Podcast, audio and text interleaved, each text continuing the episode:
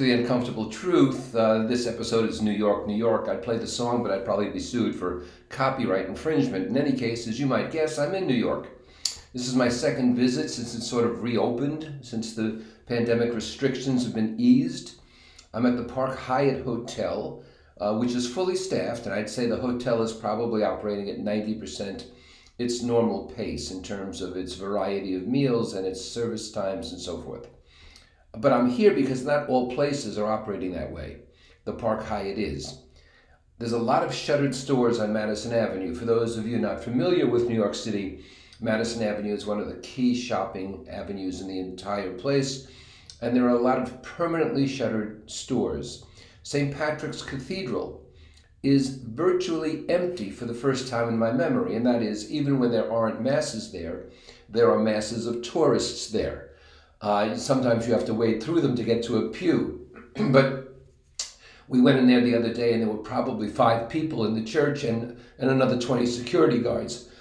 That's an indication that the, um, the tourists simply haven't returned.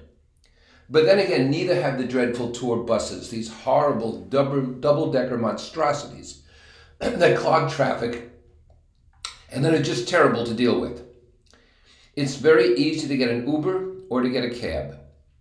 Restaurant choices are limited. Some restaurants are closed, some have limited menus, some deal with simply a prix fixe. We went to Jean Georges, however, one of the top restaurants in the city, and it was going great guns. They do two seatings, uh, and they were virtually at 100% in the bar and in the main dining room. So the low end here and the high end here seem to be doing quite well, but not the in between. So the stores that cater to the everyday and the stores that cater to the more uh, affluent citizens are doing well, but in the middle, not so much. Broadway has, of course, reopened, and that's providing some more verve and uh, some more excitement in the city. The shops are limiting customers at any one time. We saw the same thing in Las Vegas where they actually had velvet ropes up and guards letting people in one at a time. Here they lock the doors and they let you in.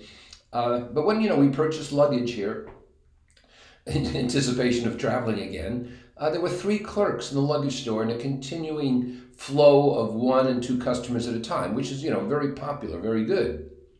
So the question, of course, I'm led to ask is why are some places staffed so well and not others? It's because of the level of leadership. It's not some great resignation. I'll say that again. It's not some great resignation, it's because of the level of leadership. The people who have left their jobs, and a lot of people have left their jobs, haven't left the kitchens or insurance desks to become aeronautical engineers or chemists. They've left bad bosses, they've left bad environments. That stuff can be changed and improved.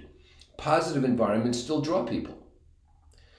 There's an interesting trade off in the city, it seems to me, between having less work, for example, if you're a limo driver, but also having less hassle because there's less traffic and the streets are easier to negotiate. I think in the next six months, the place will be back to its exciting, exhilarating self as we used to know it, and maybe even better. However, crime is up here. People talk about it. And I think the big change coming is this mayor's uh, uh, election, which will occur in the next couple of weeks, when Bill de Blasio, thank the gods, will finally be out of office. He's wrecked this city. The new mayor, Eric Adams, is a former cop. And I think you're going to see a change in morale in the police force, and I think you're going to see a much better patrolled, cleaner, and safer city. And so I'm looking forward to my next trip. And I hope you look forward to a trip here too. New York, New York. I'll talk to you next time.